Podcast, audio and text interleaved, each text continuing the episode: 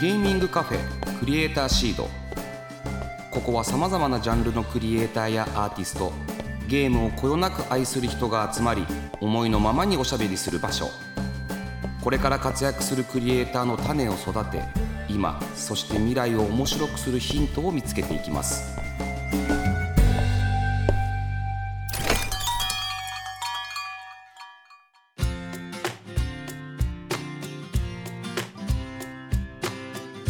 いらっしゃいませ。ゲーミングカフェクリエイターシードオーナーの坂本和則です。この番組は毎回ゲストをお迎えしてまったりコーヒーを飲みながらゆるーくトークしていきます。ぜひお聞きのあなたも一緒にお茶を飲みながらリラックスして聞いてくださいね。えさて前回に引き続きスタジオにはこの方々をお迎えしております。ご挨拶どうぞ。はじめまして STP ワークスのダンオジです。よろしくお願いします。はい、同じく STP ワークスの吉宗と申します。よろしくお願いします。はい引き続きよろしくお願いします前回は STP ワークスの成り立ちだったりとか、まあ、お二人の出会いというかきっかけみたいなお話と、まあ、ゲーム開発マーケティングの部分に関してかなり、えーたくさん伺いましたけれども本当にさっきもちょっと話したんですけどあの2人で本当に会社を運営してゲーム作ってそして売っていくしかも短期間でどんどんゲームを出していく鏡ですね。か鏡ですか鏡ですよ。いや今だから結構最近僕らもファブリッシャーとか、まあ、開発もやってますけど悩みとして、まあ、当然ゲームクリエイターって時間があったりとかあの何かがあったりすると詰め込みたくなる種族ではあるじゃないですか。ああはい。でそうすると結局1年が2年とかに、まあ、平気でなっていっちゃうチームもい,、うん。るのでそこが結構やっぱりそのそんなな長い時間かけて作ってもどうなんだろうと思うところが最近僕もありましてそこはある種ね、うん。ちゃんと決めてあるいはちょっと引き算してでもいいなっていうふうに思ってたんでそれを2年で6作品ですもんね鏡ですよ。そういう意味ですね。自然と詰め込みになんないですよね。うん、まあ気持ちはね分かりますけどね。作ってる側としては作ってる最中にどうしても細かいところもっとここ良くなるよなとかやれば絶対良くなるよなみたいなのは無限なのでもうそれは。そうですよね、なので、まあ、どこを一番楽しく遊んでもらいたいかっていうのに立ち返って、うん。ここはじゃあ最後完成した後に時間がどうしてもあったらやろうとうんうんいうふうに決めちゃってとりあえず完成させる。はい、それは最終的な判断は吉村さんがするんですか？それとも2人でうんこれでいこうかってなるんですか？ゲームの内容的に言うと。まあ、ゲームの中身自体の細かいところだったら大体僕一人で完結しますけど、お客さんに影響あるものとか、うん。あとまあ売れ行きというかまあ売りポイントに影響があるようなところだったら相談してっていう感じですね。基本的にできたって連絡が来て一緒にあ夜遊んで、うん。でいつ発売にしようかってその場で決めて、うん。じゃあクラファンこの日から始めるね。で宣伝活動スタート。ではい。それに向けて完成させるっていう感じです、うん。なんかスチームのあのコメントとかって影響を受けたりするんですか？その見てちょっとアップデートしてみようとかそういうのってやったりするんですか？あもう全然やりますね。じゃあ結構ちゃんとファンの声は聞きながらというのは、うん。ツイッターもめっちゃ英語させてますね。うーんいやー本当にね面白いんですよ。多分ね2週じゃ聞きれないんです。はい。とはいえですね今週はね違う企画を用意しております。こちらの企画をお届けします。クリエイターシードガシャ。はい。我々の目の前にあるガシャポンにはさまざまなトークテーマの入ったカプセルが入っています。お二人にはこのガシャを回してもらいカプセルに入っているトークテーマに沿ってがっつりお話をいただきます、えーそれでは早速回してもらいましょう。まずはダンおじさんからですね。はい。お願いします。それ奥まで入れなくてもスッと入ったらねなんか入りきれないところで回るんで。角度が悪いかもしれない。ああこれこれ。そうあ合ってます合ってますあ本当だいつもクリエイターの皆さんにガシャを回させるってね何なのこの企画はって思うんですけど。面白いと思います。あ読んでいいですか？はいどうぞえー憧れのゲームクリエイター、あーゲームじゃないですけど、はいはいエンタメ業界の人でもいいですがもちろんもちろん。すごく尊敬してる人がいて、あのジブリの鈴木プロデューサー。おーなるほど。がずっと尊敬してて。あのなんでかっていうとまずあんだけ大規模な資金繰りをもう何十年うん。やってのけてるっていうことと自分の宣伝パターンっていうのを確立してる、はい。ネガティブなことがあったとしてもそれを外向けにはちゃんとポジティブに伝えて内向きなネガティブなことも僕たちには知られないようなは見せ方にしてる。もうマーケッターの鏡だと思いますプロデューサーとかの。い、いやわかります。しかもあの天才とね相対さなきゃいけないっていうね。しかもすごい癖の強い開発者と一緒にね。あれだけやってすごいなと思ってすごい尊敬してます。えーかつ大ヒットを出してるというね。そうですね。いや確かにでもあの金額の資金繰りってどうやってやってんの、まあ、時々なんかあか多分きっと彼らをオマージュしてるんだろうなみたいなドラマとか映画ありますもんね。あありますね。そのぐらいなんですよね。みんなどうやってやってんだろうなって思います。いまだに現役でねね。やってらっしゃいますもんね。あなるほど。でもダンおじさんっぽいと言いますかそのねマーケティング なんかその先週聞いてて憧れてる人はなんかそのプロデューサー寄りというか宣伝マーケティング寄りの方なんだなっていうふうに思いました。はい。へえじゃあ結構本とか鈴木さんの本とか読んだりするんですか？いや本というよりあのドキュメンタリーとか多分ほぼ全て見ましたね。ジブリのドキュメンタリー。とか福の鈴木さんだけのドキュメンタリーもあったりして、あれは多分ほぼ全て見たと思いますねすごいなーって意識し始めたのっていつなんですか？あの鈴木さんのあの資金繰りすごいなってなかなか違う目線じゃないですか？あとですね。独立する前ぐらいによ初めて本格的にマーケとして入ったプロジェクトがあった時にあの結構マーケってでかい予算を動かすじゃないですか、はい。月1億とか余裕で使うじゃないですか、はい。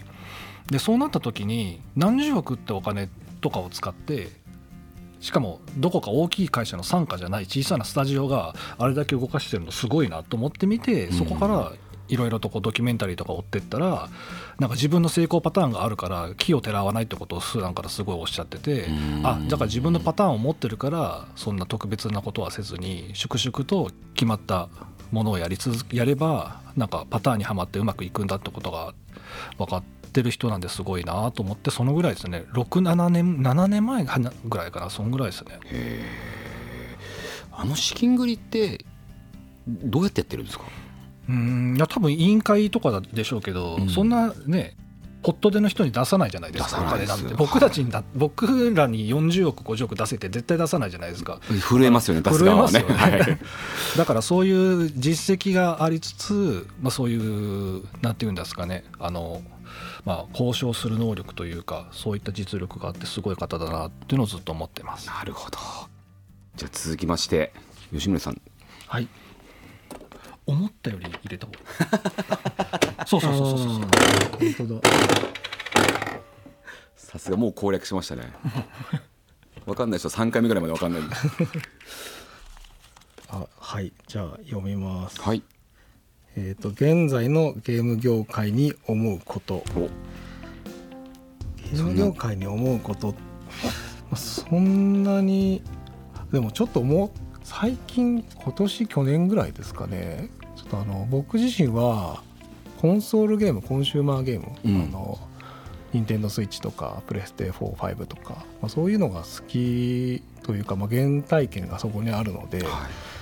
まあ、一時期はスマホゲームが優勢だった時期はあったものの最近はちょっとそれを戻ってきたような感覚を覚えてるので、まあ、そういったところがちょっといいなって思ってますね。アーマードコアが帰ってきたりとかとスト6ストリートファイター6がちょっと盛り上がりそうな感じだったりとかシリーズものでもここに来て過去一盛り上がってるようなこう熱量みたいなのを感じるというか、うんうんうんその中の作ってる人たちっていうのは多分世代交代をするような長い期間作ってるシリーズ作品だったりするじゃないですか。はいにもかかわらず最新作がちゃんと盛り上がるっていうところになんかこう将来性を感じるというか日本のゲーム業界これからも盛り上がっていけそうなこう熱意を感じるというか中の人作ってる人たちの熱意が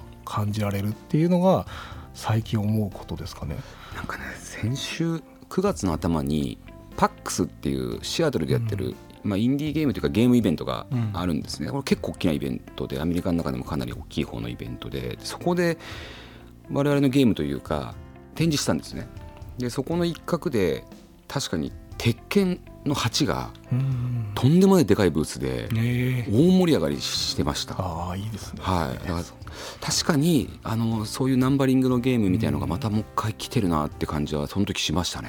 なんかそういう雰囲気ありますよね。具体的にどうっていうのは言えうないですけど。ん。あーでもちょっとわかるな、感覚的な。吉村さんちなみになんですけど、はい。ちょっと質問とずれるんですけど、あの VR ってうん。どう思います？v ?VR あの、VR は、はい、あのーまあだいぶん前にあれですよね元年と言われて、はい。毎年元年言われて ずっと元年と言われて、でもやっぱりその VR ゲーム自体はプレイしますけど、はい。やってるプレイ自体はやっぱりすごい楽しいうんので、うん。特にオンラインで誰かとやったりするっていうのはすごい楽しい新しいゲームのレイヤーというかレベル感が違う。今までのゲームとはちょっと違ううん。楽しさを感じられるのでいいんですけどやっぱりどうしてもデバイスその VR ヘッドセット自体が重かったりして、うん目が目の下とかもほはい頬骨とかが痛くなったりしてあんまり長時間遊べないっていうのといざ遊ぼうってなった時にもその被るっていうたった一動作なんですけどもその一動作がちょっと面倒くさいって感じちゃうっていうのがあるので、まあ、そこさえ解決できればとてもいいまあジャンルというかゲームとしてはいい土俵になるんじゃないかなと思います。でも確かにそうだよな。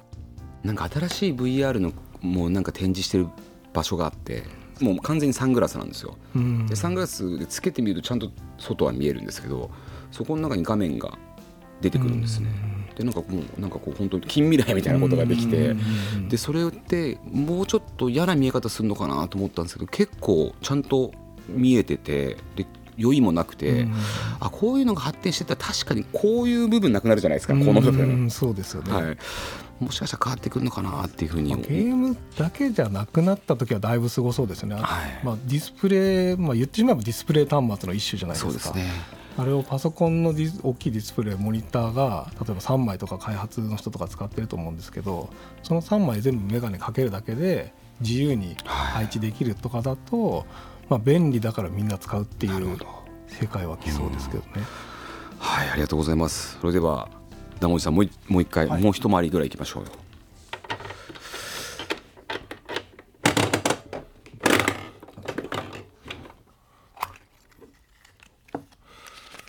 最近一番ハマってることについてゲーム以外でも OK 聞きたいですね。それは聞きたいですよ。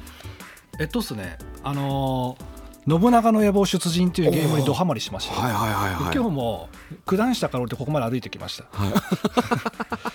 やりながら。そうですね。でなんでかっていうとここあの江戸城の法理があって、はいはい。徳川家康が出るんですよ。はい。SSR 徳川家康はい。ものすごい強い武将が、はいはいでそれを、まあ、有効度1000貯めたらそれの完成品がもらえるんですけど、はい。100ポイントずつ落ちてて。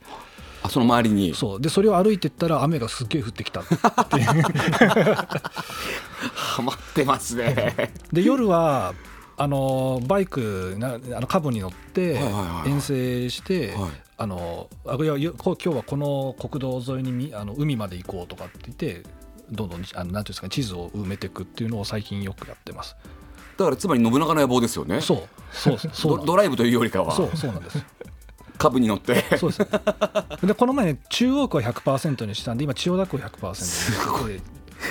で次は台東区やって、はい。次そこからまあ千葉の方で行こうかなって。でえっと通るとそこは通ったことになるというか。通ったら、えー領地うん。の占領してる、まあ、NPC と戦うことができて、まあ、それ弱いんですけどで勝ったらそこを自分の領地にして、はい。毎日あの収穫兵糧とかがもらえてでそれをどんどんたくさん埋めていくとレベルが上がっていってレベルが上げると舞台を大きくできるみたいなゲームです。相当な沼ですねそれはそうなんですあれが大変で。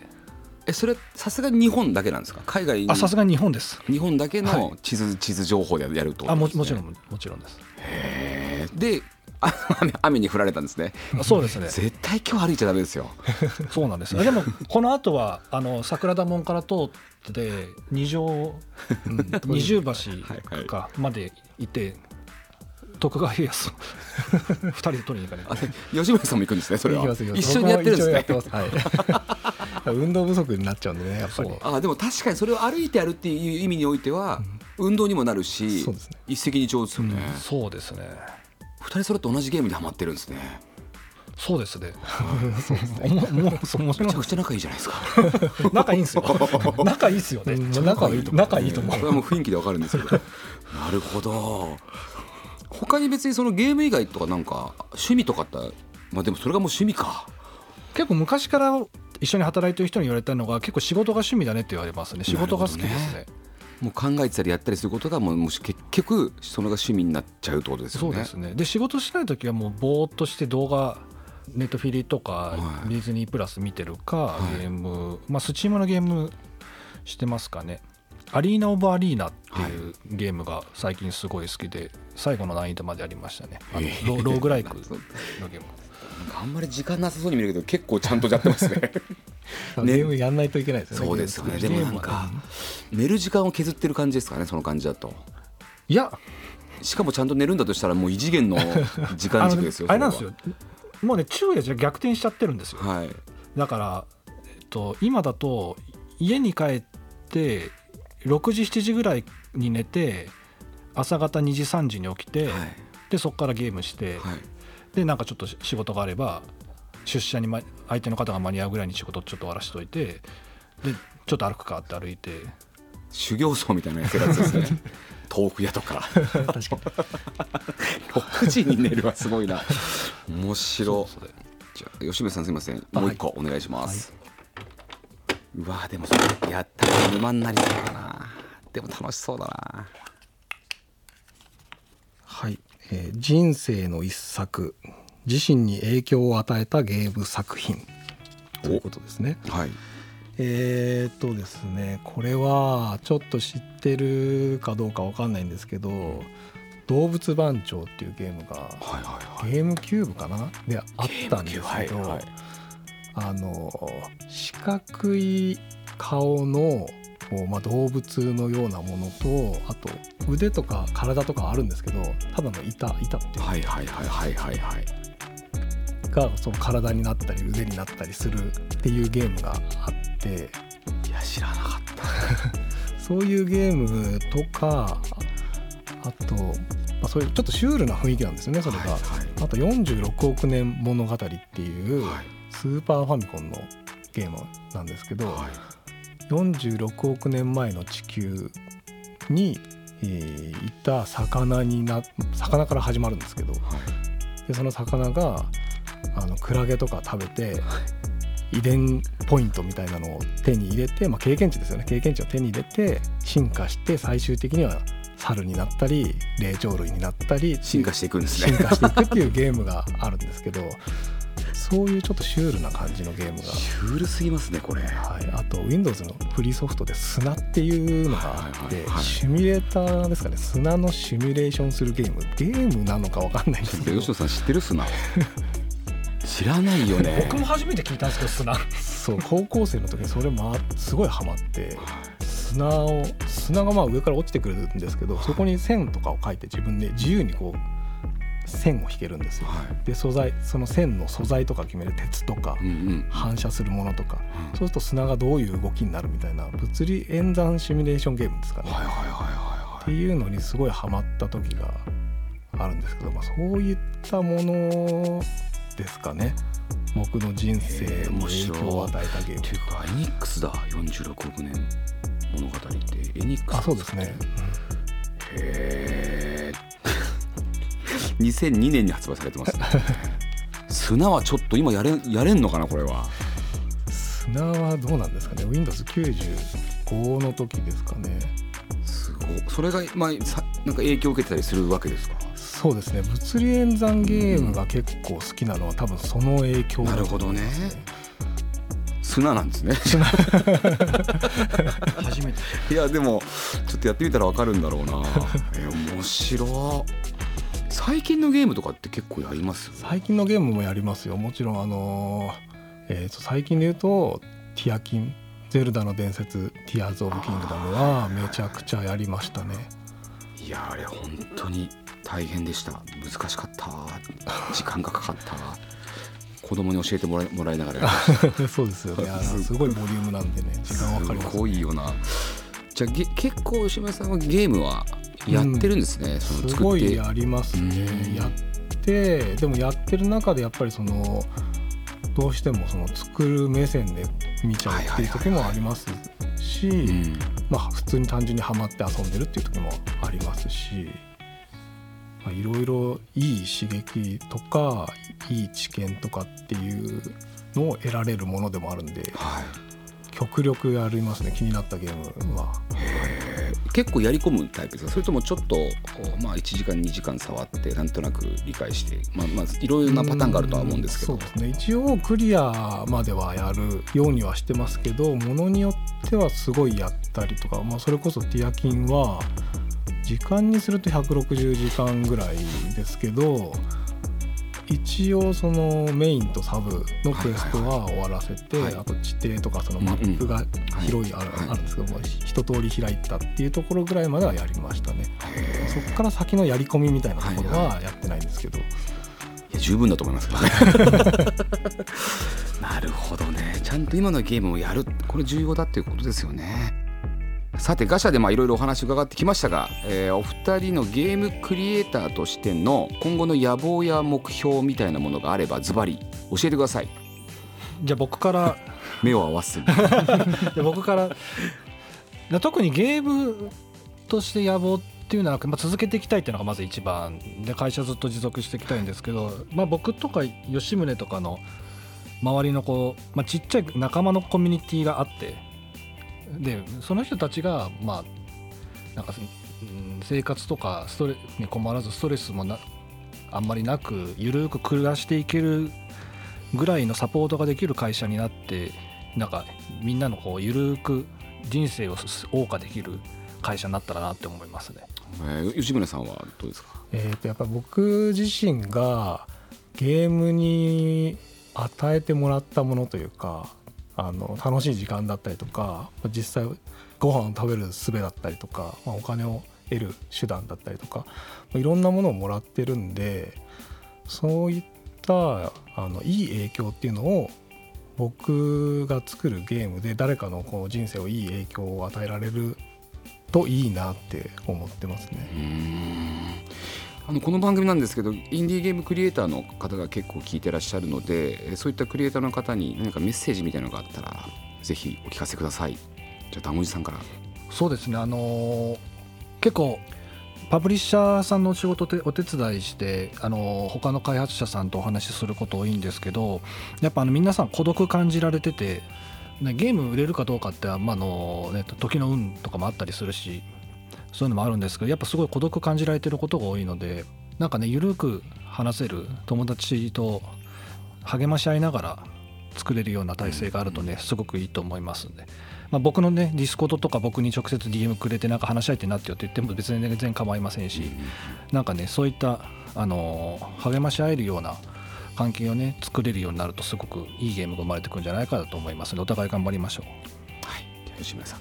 はい、健康に気をつけてほしいっていうことですね、特にあのデスクワークで集中してガーッとやっちゃうとあの座ってたりすると姿勢がずっと固まったりして血流悪くなったりするんでね。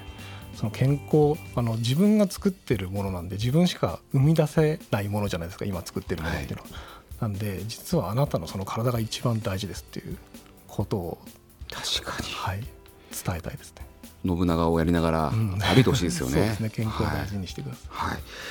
そろそろお時間が来てしまいました。最後にお二人からお知らせがありましたらお願いします。はい。今ですねあの5月19日に出した「古戦プッシャーフレンズ2」っていうゲームのスイッチ版へのね移植を進めてましてあと年末か年明けぐらいに新作も1本出せればなと思っています。新作も早いな。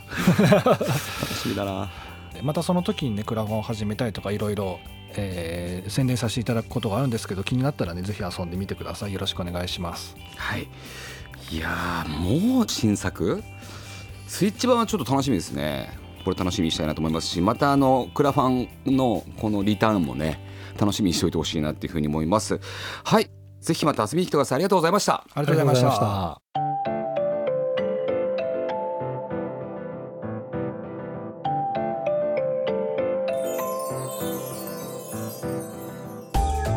坂本和則がお届けしてきましたゲーミングカフェクリエイターシード。そろそろお別れのお時間でございます。はいゲスト STP ワークスのダンおじさんと吉宗さんが2週にわたって出てくれましたね、まあ、今週はね、ま、クリエイターシードガシャということで、まあ、なるほどダンおじさんジブリの鈴木プロデューサーがなんか尊敬するまあ多分宣伝マンというかマーケティングマンというか、まあ、プロデューサーなんでしょうね。本当にあの2人の中でマーケティングに特化してる人っていう感じの憧れてる人だなっていうふうに思いました。はい。あとねやっぱりね吉宗さんはね面白かったです。吉宗さんの好きなゲーム。なんすか砂って。砂ってなんだろう。まあでもなんか話を聞いてるとやっぱりそういった物理演算ゲームが好きですごくそれに影響を受けて今の創作活動に生かされてるっていうのは非常に分かりましたよね。すごく面白かったです。はい。そうそうそうそうそう。ダンおじさんは今悩みを抱えているクリエイターの皆さんの話を聞くよって言ってましたので直接連絡取ってみたらどうですか？きっと多分ね的確な答えをくれるんじゃないかなっていうふうに思います。はい。あとね吉宗さんすごいマッチョだったんですよ。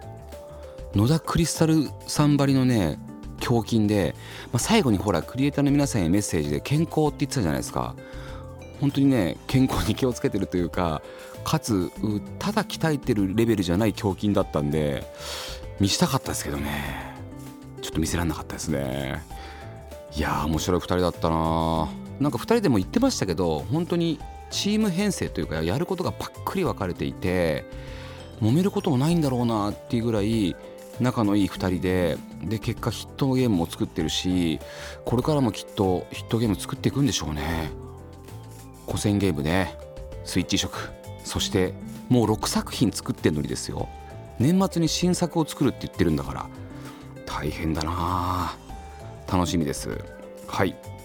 さてクリエイターシードでは番組の感想や私への質問メッセージを募集しています X から「ハッシュタグクリエイターシード」をつけるか番組メッセージフォームよりお寄せくださいそれではここまでのお相手は坂本和則でした。